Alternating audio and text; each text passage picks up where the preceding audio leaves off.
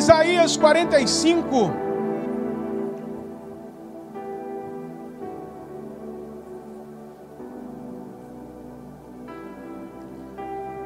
Livro de Isaías, capítulo de número 45, versículos 5 ao 7.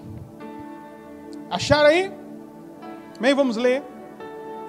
Eis que eu sou Yavé, o Senhor, e não existe nenhum outro além da minha pessoa, não há Deus.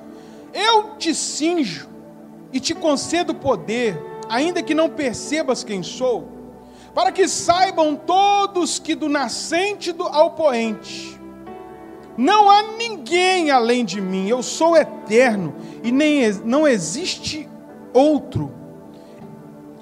Esdras, capítulo número 1, versículos de número 1 ao 5.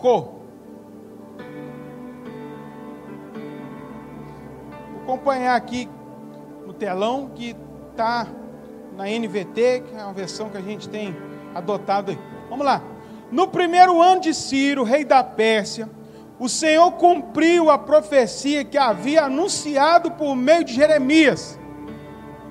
Despertou o coração de Ciro para registrar por escrito a seguinte proclamação e enviá-la a todo o seu reino.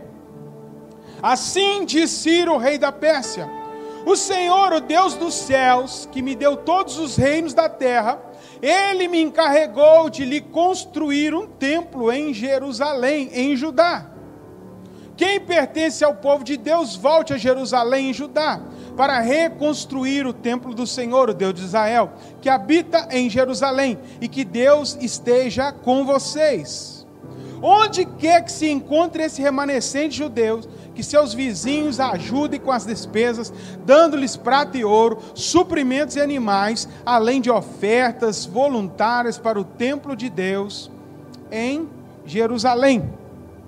Então, o Senhor despertou o coração dos sacerdotes, dos levitas, dos chefes das tribos de Judá e Benjamim, para que fossem a Jerusalém e reconstruíssem o templo do Senhor. Amém? Irmãos, pode se sentar em nome de Jesus. Fica ligado aí. Deixa o fundo, por favor. Primeira coisa que eu quero dizer, dentro desses dois textos, daqui a pouco você vai entender a conexão desses dois textos, mas fique bem ligado agora naquilo que Deus tem para a tua vida. Eu quero te dizer uma coisa: Deus tem os seus meios de trabalhar. Quando Ele deseja que os seus projetos se cumpram, Deus tem uma forma, Deus tem um meio, que não é o seu meio, não é a minha maneira, não é a maneira do irmão X, não vai ser, muitas vezes, da nossa forma, mas Deus fará. Amém? Deus fará. Nos anos de 500, por volta dos anos de 500 anos de Cristo, 559, Deus levanta um homem na face da terra, chamado Ciro. Foi um líder, um estadista fenomenal. Quem gosta de história pode estudar um pouco sobre ele. Ele foi chefe, líder do reino da Pérsia. Ele foi um conquistador, mas um conquistador bem diferente daqueles conquistadores que já haviam passado na terra, porque ele tinha características diferentes. Porque quando ele conquistava territórios, ao invés dele matar os reis, os líderes das nações, ele fazia com que eles se tornassem aliados. Ele trazia aquele povo que ele tinha dominado para perto de si e transformava eles em líderes para governar junto com ele. E outro ponto interessante que foi diferente de todos os líderes daquela época, além disso, ele não impunha a religião persa ou uma religião maior para aqueles que eram tomados, para aqueles que começavam a fazer parte do Império Persa. Ele permitia que as nações, embora conquistadas, pudessem adorar os seus próprios deuses. Nessa época, Israel estava cativa. ela estava exilada na Babilônia, que era então, até o momento, o grande império do mundo, mas estava em decadência, e Deus levanta exatamente Ciro para um grande trabalho, uma grande missão, um grande projeto. Ele foi o homem que conquistou o reino babilônico, e lá de dentro a Bíblia vai dizer que ele vai resgatar os judeus, para fazê-los voltar ao lar novamente. Ele concede liberdade aos judeus quando conquista a Babilônia, e permite que aqueles homens possam voltar para a sua terra, para adorar o seu Deus, e ele determina, olha para você ver se não é coisa de Deus, um rei ímpio, ele determina que o templo do Senhor que foi destruído em Israel fosse reconstruído novamente. Irmãos, é algo extraordinário, porque foge da nossa concepção, sabe? Deus pegou um homem ímpio, colocou ele numa posição, e fez coisas no decorrer da história, para que o povo dele fosse beneficiado. E alguns fatos interessantes desses dois textos, quando você lê o livro de Isaías 45, a partir do versículo de número 1, você vai ver Deus chamando Ciro de o meu ungido, pastor Daniel. Um homem ímpio, como um homem ímpio pode ser ungido de Deus? E ele promete ainda algo para o ímpio que a gente queria, Edgar, que fosse para nós. Ele vira para um homem ímpio lá de fora, que não tinha conhecimento dele, e ele vai trazer uma promessa que todo mundo quer receber. Pensa Deus falando para nós, que vai adiante de nós, e vai abrindo as portas, ele vai quebrando as trancas, ele vai endireitando os caminhos. Eu vou à sua frente, Ciro, os caminhos tortuosos eu vou endireitar, e eu vou mostrar a você tesouros que estão escondidos na face da terra, que ninguém encontrou. Reis esconderam suas riquezas, mas eu vou te mostrar onde está, porque Deus sabe aonde está todas as coisas. Não adianta a gente esconder de Deus. E Deus falou, eu vou dar para você. Irmão, imagina uma promessa dessa, Deus falando, hein, Davi? Oh, meu Deus. Mas eu creio que o nosso Deus ainda continua fazendo isso com os seus filhos também. Amém? Mas na nossa cosmovisão cristã, bíblica, sei lá o quê, nós pensamos que Deus só usa crente. Não, Deus só usa crente. De jeito nenhum que Deus vai usar um ímpio. Mas isto, quando nós lemos, nos quebra no meio e nos faz entender uma coisa muito importante. Deus é soberano. Deus não precisa pedir licença para você para fazer alguma coisa. Deus não precisa pedir permissão ao homem para ele fazer algo na face da terra.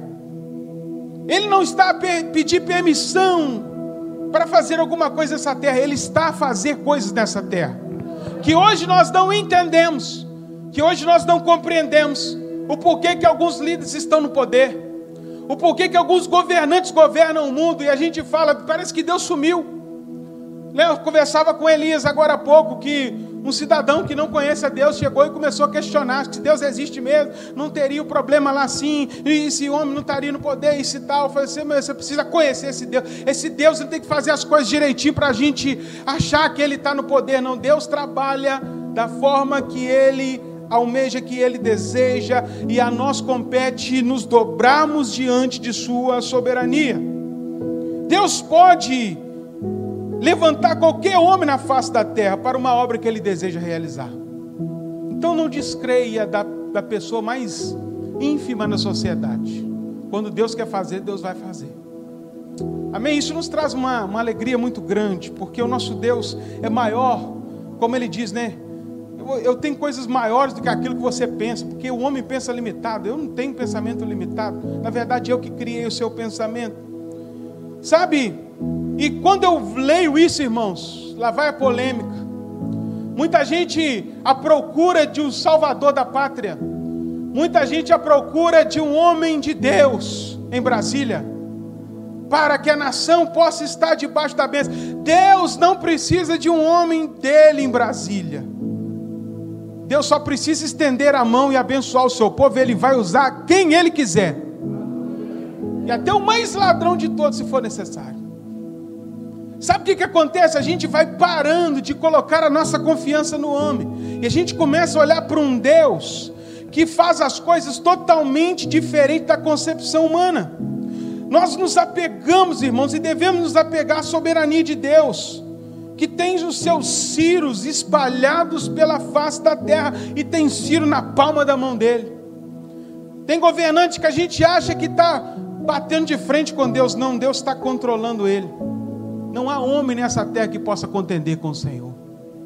Não há homem, não há governo nessa terra que possa bater de frente com Deus. E a Bíblia nos diz mais dentro desses dois textos, pastor Daniel, que você vai ler Esdras, depois você vai ler um pouco mais aí, todos os irmãos.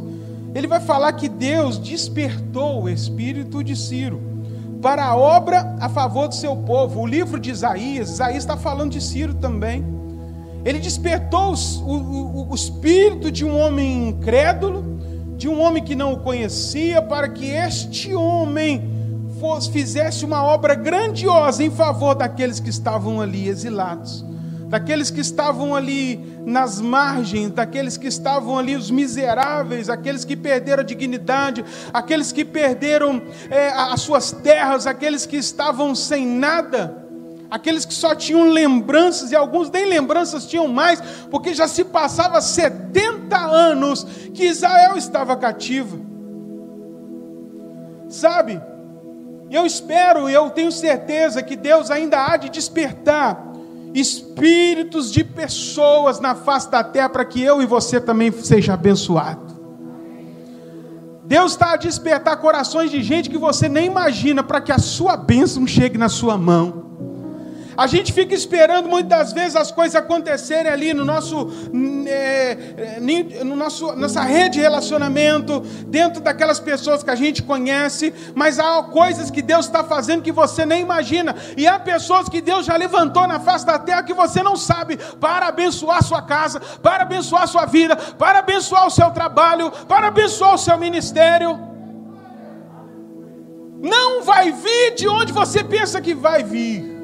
Deus está dizendo isso para algumas pessoas aqui. Não vai ser do seu jeito. Deus está dizendo, vai ser do meu jeito. E você vai ver o que eu vou fazer. Que nós possamos nos dobrar a isso nesta noite.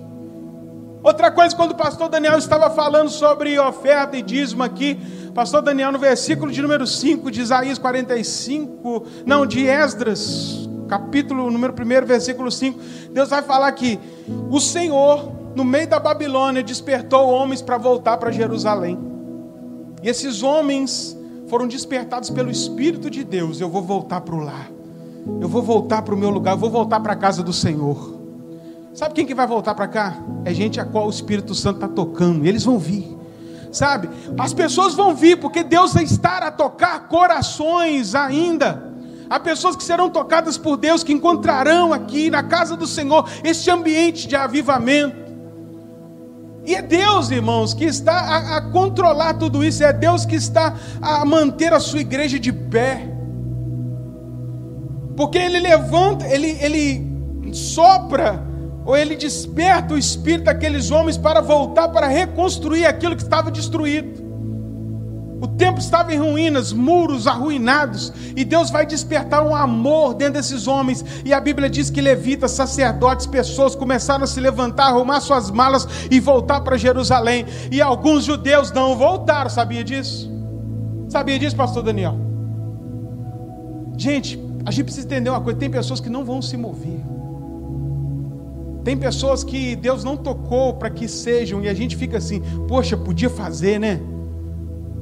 Podia ajudar mais a obra de Deus. Que pena, você não foi tocado pelo Espírito Santo, porque aqueles que são tocados pelo Espírito Santo se movem à vontade do Senhor. E assim Deus vai fazendo a sua obra. Sabe? E quando a gente vai entendendo isso, irmãos, as nossas frustrações vão ficando pelo meio do caminho. Você não frustra mais que o ser humano. Você só sabe de uma coisa: a gente não entende a morte, a gente não entende muitas vezes porque aconteceu isso, porque aconteceu aquilo. Só sabemos de uma coisa: o nosso Deus é soberano e Ele reina sobre a face desta terra. Isso é a maior verdade que existe. E dentro desse texto, depois você vai ter tempo na sua casa para ler, para raciocinar, para refletir. Deus, ele vai falar de si mesmo. Nós vamos conhecer Deus agora, não de ouvir falar, como Jó falou, né? Antes eu conhecia Deus de ouvir falar. Eu posso conhecer o Helder de alguém me contar sobre ele. É um rapaz que mora lá no Tanquinho, ou alguém. Eu posso conhecer o Cleiton, é por alguém falar, mas é diferente quando eu ando do lado e essa pessoa me conta quem ela é. Deus se apresenta nesse texto de Isaías de uma forma grandiosa. Ele se apresenta por meio do profeta Isaías, mostrando Ciro quem ele era, e mostrando àqueles que haveriam de ler essa carta, quem é Deus. Deus escreveu essa carta para você hoje, para que você conheça quem ele é. Há pessoas que estão aqui e até hoje ficam choramingando por coisas, porque não sabem o Deus que serve, não conhece o Deus da palavra, porque não tem intimidade com essa palavra. Mas que eu quero te dizer uma coisa: Deus vai se apresentar a você aqui nesta noite. Deus vai falar para você no íntimo do seu coração, na sua alma, quem ele é e o que ele pode fazer na sua vida. Se você crê nisso, dê glória a Deus aí no seu lugar. Isaías 45, versículo de número 7, vamos lá, Bíblia aberta. Você vê que eu não estou falando nenhuma caraminhola, nenhuma asneira aqui. Olha Deus falando, é isso que está escrito aí?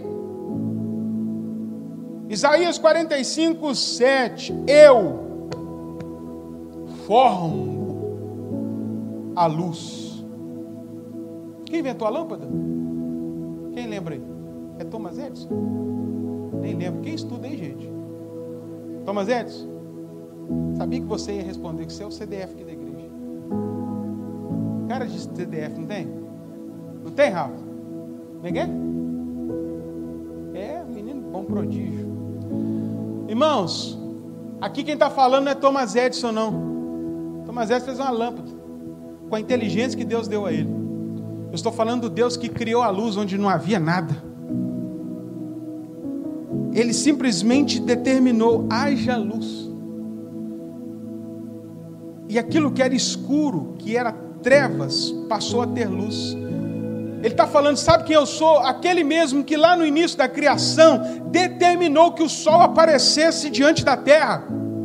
Sol, venha para cá, você vai iluminar essa terra durante tantas horas. Eu estou ordenando a você ficar nessa posição. Imagina, irmãos, mesmo sabendo a teoria que a terra gira em torno do sol, mas Deus determinou, sabe, os movimentos das galáxias. E esse Deus, ele fez com que a terra fosse iluminada. Ele é o Deus que traz, presta atenção, ele está dizendo: eu só criei o sol para iluminar essa terra, para dar fruto, para que as pessoas andem e não tropecem, não. Eu sou o Deus também que trago às claras as coisas que estão ocultas. É o Deus que traz clareza para você. Eu estou dizendo para pessoas que estão, às vezes, meio que desnorteadas. O nosso Deus está dizendo para você: eu sou o Deus que estou trazendo coisas às claras na sua vida, e você não vai ser enganado nessa terra. O Deus que traz às claras, o Deus que ilumina o caminho daquele que está sem rumo. O Deus está falando: eu criei a luz. Você está sem rumo, está andando na escuridão, está andando sem direção. Sabe, alguém já teve essa experiência? Quando a luz acaba em casa, você não tem nenhuma vela, você não tem uma lâmpada de emergência, e fica escuro mesmo, porque os postes da rua escurecem, você não vê nada na sua frente, você não consegue dar 2 passos, você fica com medo, não sabe aonde está. Tem muita gente, irmãos, nesse momento, talvez aqui, que estão assim, não sabe para onde ir, porque estão no escuro, e escuro em várias áreas da vida. Na área emocional, não sabe que passo dar, não sabe o que fazer. Há pessoas que estão no escuro na vida física, porque o diagnóstico chegou e é pesado. Você não pode fazer mais isso, você tem tanto tempo, você agora, a partir de agora, você vai ter que conviver com isso, isso e aquilo. Há pessoas no escuro, para que médico eu vou, o que eu vou fazer, alguém me guia. Há pessoas que estão no escuro na vida espiritual, a lâmpada se apagou.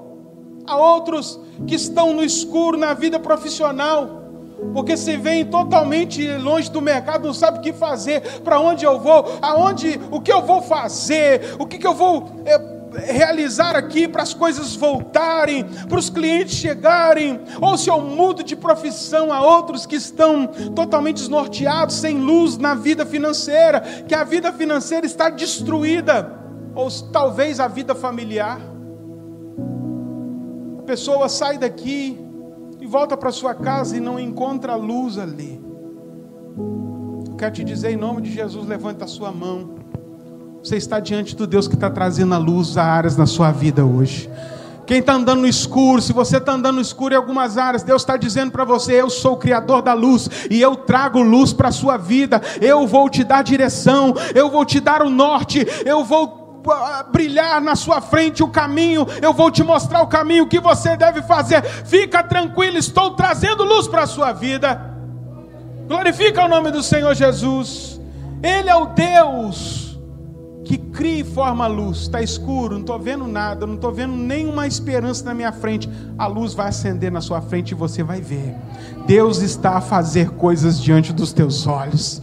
Oh, glória a Deus! Mas esse mesmo Deus que fala para nós, eu formo luz, ele vai dizer agora, e parece meio que desanimador, ele fala assim: eu sou o Deus que forma a luz, mas eu também sou o Deus que cria as trevas. O Deus que ilumina a nossa vida, presta atenção, ele está dizendo também: de vez em quando eu apago a luz. Irmãos, ninguém quer que Deus apague a luz, sim ou não? Sim ou não? Se quer? A gente não quer. A gente não quer que a luz se apague. Todo mundo naturalmente quer viver as claras, quer viver a luz, sabe? Já viu criança? Quando a noite chega, é uma tristeza, parece que ela tem que dormir, né? Criança não gosta de dormir não, irmão. Fora uma outra, a Nelise gostou de dormir a vida inteira, né? Ela gosta de sono, né? Acorda no horário, mas ela gosta de desfrutar do sono. Mas existem crianças que não, começam a chorar e luta para dormir, né, Gabriela? Tem gente lá assim? Hein? Não fala não, deixa quieto. Irmãos, a gente quer o dia, a gente quer o sol, a gente quer ver as coisas diante de nós, a gente quer as oportunidades, mas de vez em quando Deus vai apagar a luz, ele vai fazer o sol se pôr,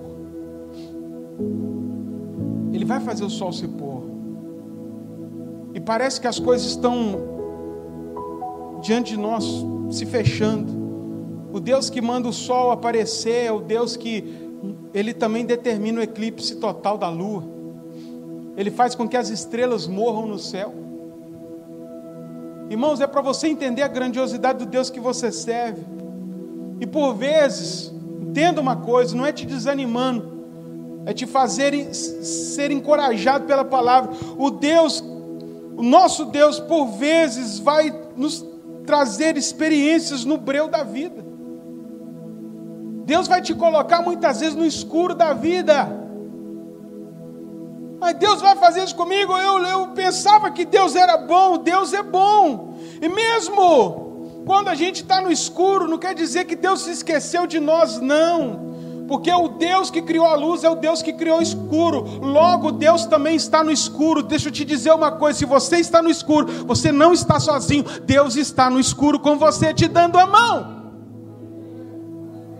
Talvez você não entendeu, estou dizendo para pessoas que estão no escuro e estão procurando Deus. Ei, começa a ter sensibilidade espiritual que Deus está do seu lado quando tudo está escuro. Não questione mais se Deus está no breu, Deus está também, porque Ele é o Deus que forma as trevas. Eu também estou lá, está dizendo para algumas pessoas, sabe quando você pensa que você está sozinho? Sabe quando você pensa que não tem mais ninguém perto de você? Meu filho, eu não te abandonei, eu estou ali. Você talvez não está me vendo por causa da sua incredulidade, por causa do seu desespero, por causa da sua ansiedade, mas eu sou o Deus que estou do seu lado.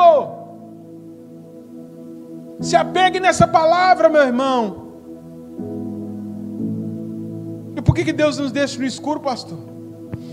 Simples, para que a gente comece a ter experiências com Ele. Ele só está fazendo eu e você mais fortes. Conhece gente que tem medo escuro? Alguém teve medo escuro quando era pequeno aqui? Sim ou não? Sim? Não, dormir de luz acesa, meu irmão. Não apaga a luz, não. Quem dormir de luz acesa aqui, levanta a mão, dá um glória. Dormir, não apaga, porque a gente tem medo de se apagar a luz. Criança, tem criança que desespera, e vamos pensar eu e você como crianças na mão de um Deus vivo. O que a mãe e o pai da gente faziam? Fazia a gente ter experiência no escuro. Para quê? Para que a gente crescesse, para que o medo desaparecesse, a gente se fortalecesse. Deixa eu te dizer uma coisa, em nome de Jesus, para acalentar a tua alma e teu coração, confia no Senhor, porque nós somos meninos, muitas vezes com medo do escuro, mas Deus só está deixando você no escuro por um tempo, para que você fique mais forte. Você vai sair desse escuro mais forte, você vai sair, levanta a sua mão para receber em nome de Jesus, você vai sair desse breu mais fortalecido, você vai sair dessa experiência diferente. Quem crê, da glória a Deus. Ele só está trabalhando a sua vida, para que você possa vencer um obstáculo, um medo. Aleluia! Aleluia! Ele não abandonou você. Mais adiante, no mesmo versículo, ele diz, eu sou, cadê o versículo? 45:7, de Isaías. 45:7, eu formo a luz, criança, eu trago a... O nosso Deus é aquele que traz a paz. Aleluia! Diga para quem está do seu lado, o nosso Deus, o Deus dessa casa traz paz para você. Quem recebe, diga glória a Deus, vai glorificando o nome do Senhor. Nós servimos o Deus da paz. Shalom! Aleluia!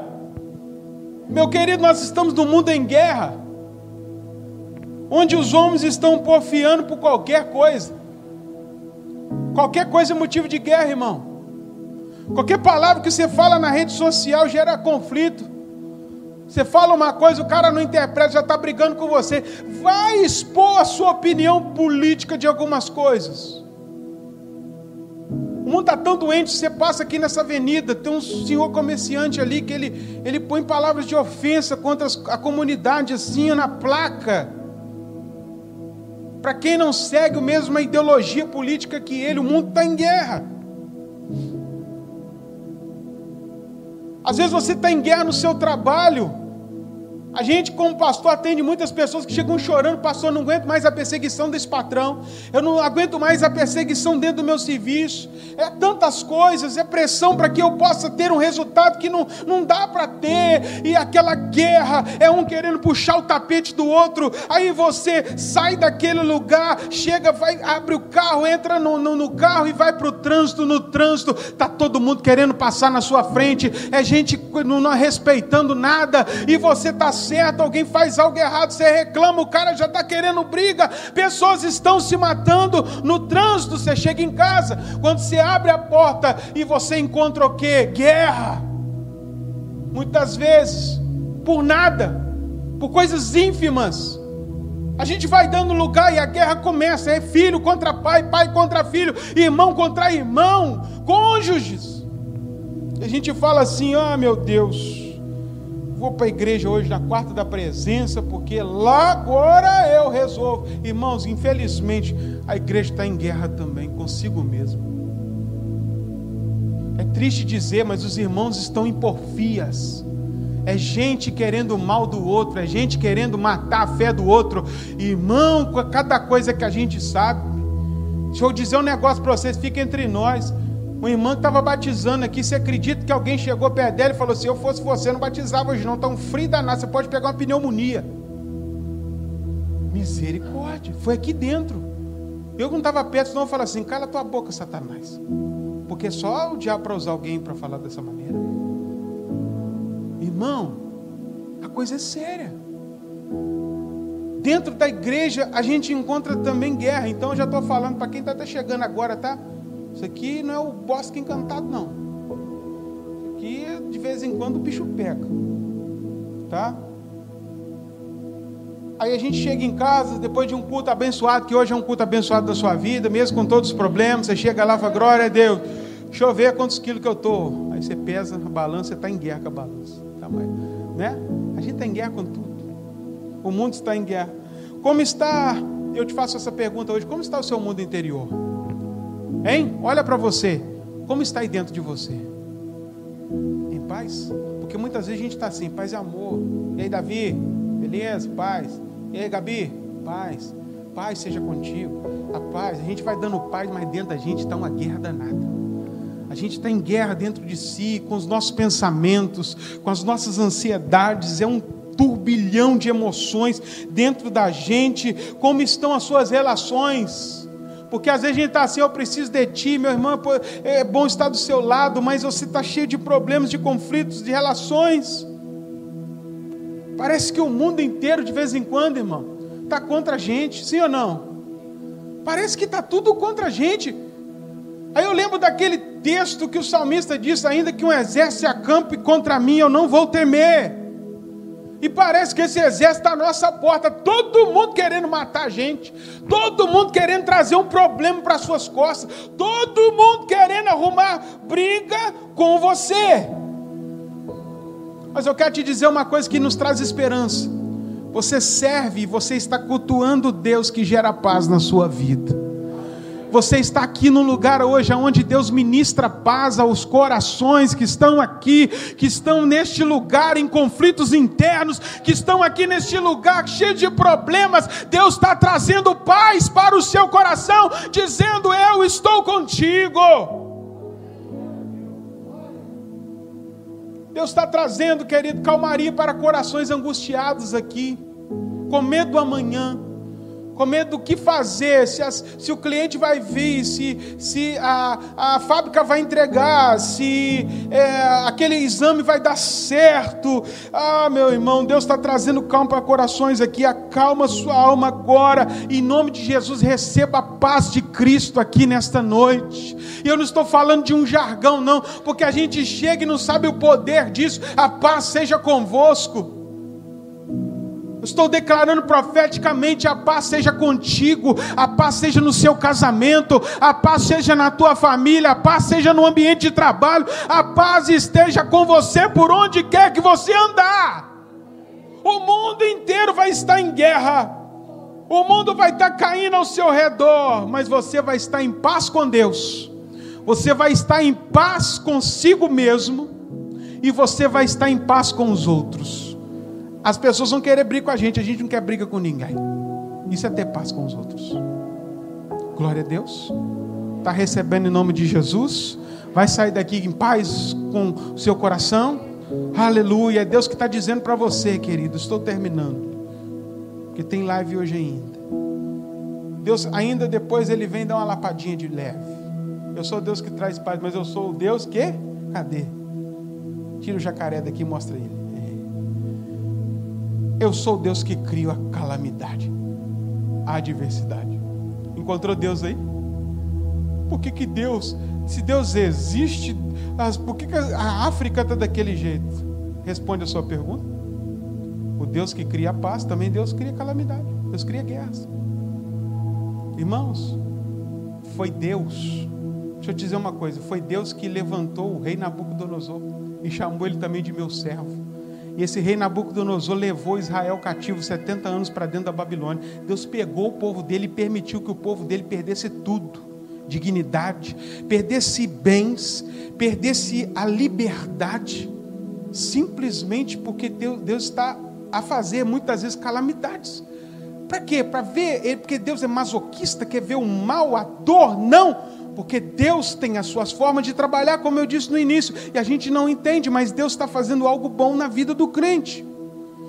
O Deus que resolve problemas humanos tem também o poder de criar adversidades e obstáculos diante dos seus filhos. Ei, deixa eu te dizer uma coisa, só para quem é filho de Deus, quem colocou um obstáculo muitas vezes na sua frente não foi o diabo, foi o próprio Deus, para que você pudesse exercitar a sua fé e para que você pudesse aprender a pular mais alto.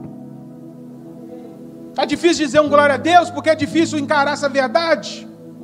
Deixa eu te dizer uma coisa, Deus coloca a diversidade diante de nós, não é para o nosso fim não, é para o nosso crescimento, porque Deus quer, Deus, nosso Deus é bondoso e Ele quer que o povo dele cresça. Irmãos, eu estou lá no, como é que chama? CrossFit, eu e minha esposa, glória a Deus, que maravilha, irmão.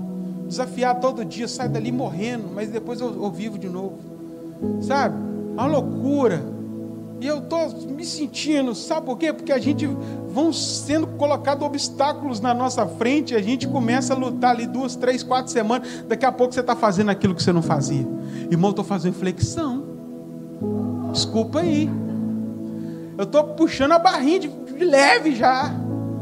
E outra coisa, tem um caixote de Deus lá, né, para não falar outra coisa, um caixote de madeira assim, que no início fala assim, pode subir e desce, eu estou lá, né, subindo e descendo, ah, que maravilha, daqui a pouco, a ideia é que você pule aquele negócio, e não é que eu já não estou pulando o pequenininho, estou crescendo, aplaudo o Senhor aí, meu irmão, ô glória, estou contando testemunho. Sabe o que eu quero dizer para você? De vez em quando Deus vai colocar na sua frente, como é que chama esse caixote? Esqueci o nome. Eu esqueci o nome do caixote. Um box de madeira. De vez em quando ela vai colocar um caixote na sua frente, né, para falar assim, eu não consigo, porque tem gente que já fala assim, não consigo. Não dá nem para começar, irmão, porque tem gente que só põe obstáculo. Um negócio desse tamanho. Para com isso! Deus está colocando obstáculo na sua frente para você crescer, para você enfrentar os medos, desafios, ficar mais forte, porque sempre quando nós conseguimos romper um obstáculo, terá um maior na nossa frente, a gente vai exercitar a nossa fé, a gente vai vencer esse obstáculo também, em nome de Jesus.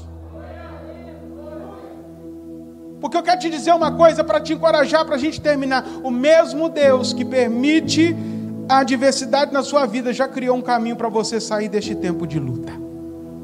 Vou repetir só para acabar. O Deus que criou a adversidade, Ele já preparou um caminho de vitória para você.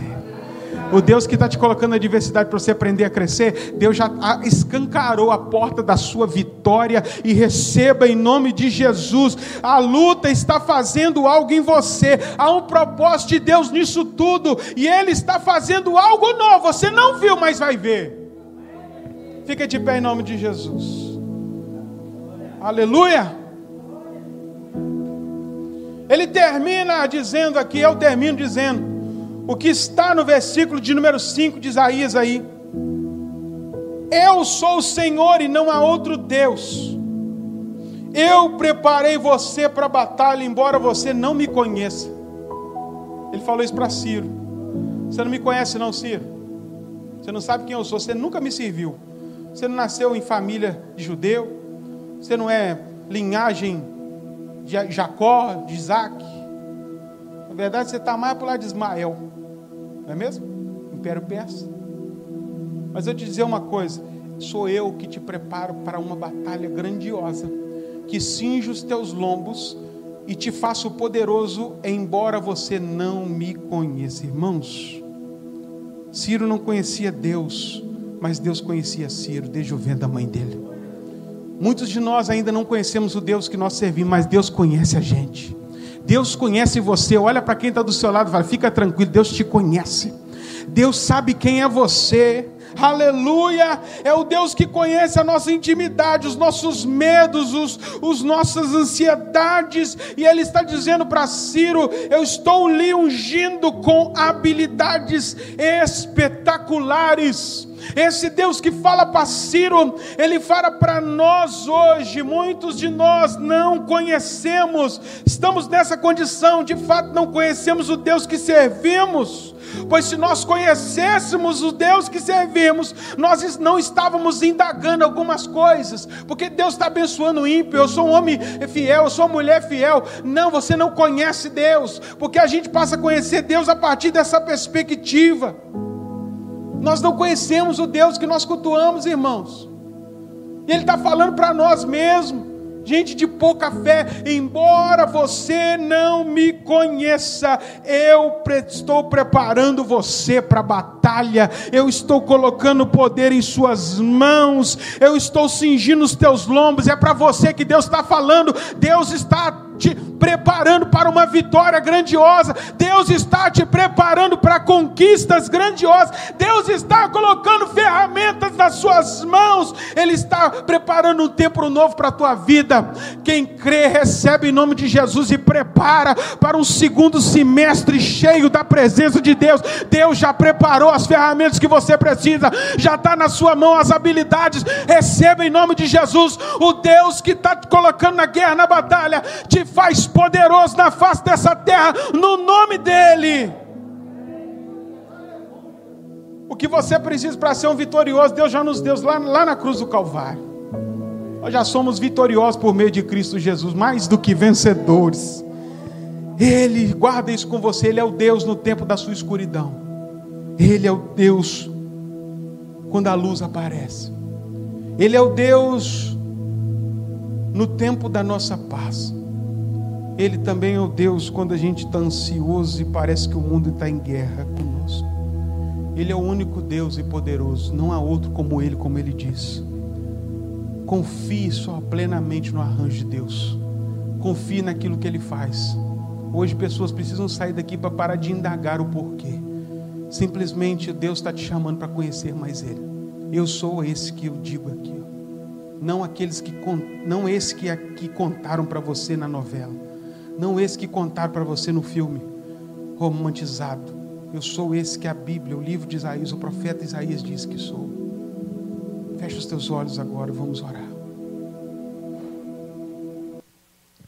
Nós vamos invocar agora em nome de Jesus. Eu quero chamar, só o fundo, por favor, não precisa colocar agora, tá? Segura aí, por favor. Quero chamar a Nelise aqui, nós vamos cantar uma canção. Deus, nós vamos terminar o culto assim: Deus tem um milagre para você. Deus tem um milagre certo, na hora certa. Diga para o irmão que está do seu lado: Deus tem um milagre certo, na hora certa, para você também. Você crê nisso?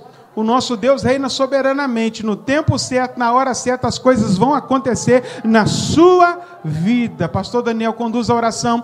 Quem tem um pedido de oração, quem quer colocar diante de Deus uma situação, talvez é ansiedade, talvez você está vivendo no escuro numa área da sua vida, talvez você não está sabendo lidar com as adversidades, com medo, talvez você não está sabendo lidar com os conflitos, tem muita coisa em guerra dentro de você. É você que Deus quer abençoar hoje e revelar-se a você.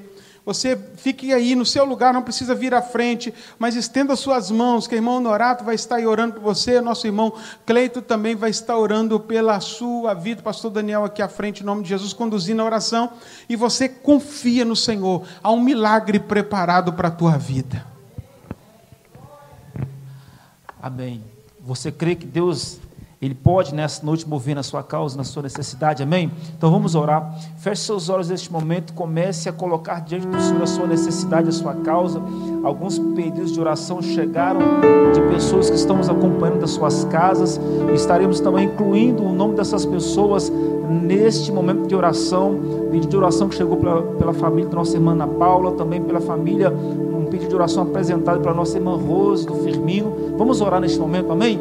Senhor nosso Deus, nosso Pai, diante desta palavra ministrada aqui nesta noite, nós entendemos que o Senhor está trazendo luz, ó Deus, à mente, ao entendimento de muitas pessoas que estão aqui neste lugar, pessoas que não estavam entendendo o processo, o momento que estão vivendo.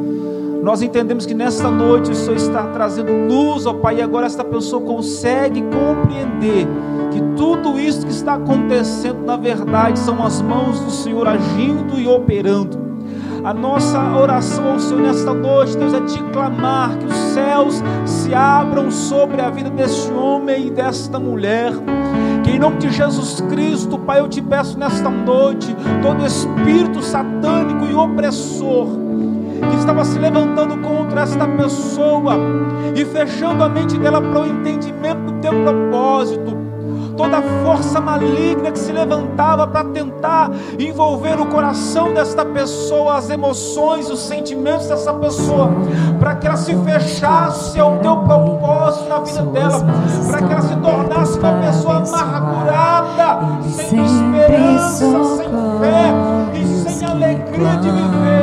Nesta noite nós repreendemos, te dizemos: Satanás, tu não tens poder sobre a mente desta pessoa, tu não tens poder sobre o coração desta pessoa, tu não tens poder sobre o corpo físico desta pessoa. Nós te ordenamos em nome de Jesus Cristo, sai agora, em nome de Jesus. Nós repreendemos agora, desfeito todos os projetos do inferno, repreendemos nesta noite todas as armas e todas as artimanhas de Satanás, em nome de Jesus. Nós declaramos cura sobre a vida daqueles que têm pressão de cura, nós declaramos libertação sobre a vida daqueles que precisam ser libertos. Nós declaramos nesta noite, em nome de Jesus Cristo, um segundo semestre, uma segunda etapa neste ano, uma etapa de vitória, de conquistas, de prosperidade, de portas abertas, de curas, de manifestações da glória do Senhor. Nós declaramos isto sobre todas as pessoas aqui reunidas nesta noite, sobre todas as famílias representadas aqui nesta noite. Nós declaramos um segundo semestre extraordinário na presença do Senhor. Seja socorrido por Deus, receba sobre a sua vida em nome de Jesus. O milagre vem. Se você precisa de um milagre, Deus tem. Deus tem um milagre certo na hora certa pra você também. Confia. Deus tem um motivo certo pra cuidar da sua vida como ninguém. Estou falando de alguém que te ama, alguém que te chama. Se você precisa de um milagre, então vem. Só quem precisa de milagre, levanta a mão. O milagre que você precisa, Deus tem. Direção, solução, olha, meu irmão, Deus quer te ajudar a chegar do outro lado, mesmo que as circunstâncias digam não e o fato seja muito pesado. Não insista, insista, meu irmão, siga em frente em direção ao seu alvo, porque Deus não tem limite, o seu amor não tem limites também. Se você precisa de um milagre, Deus tem. Deus tem um milagre certo na hora certa pra você também. Deus tem um motivo certo pra cuidar da sua vida como ninguém. Estou falando de alguém que te ama, alguém que te chama. Se você precisa de um milagre, então vem. Ó, olha só. O milagre que você precisa, Deus tem. Aplauda este Deus que tem um milagre na hora certa preparado para a tua vida. Que a paz do Senhor te acompanhe até o seu lar. Fique com Deus em nome de Jesus. Boa noite, passa lá, toma um queimadinho, hein? Deus abençoe.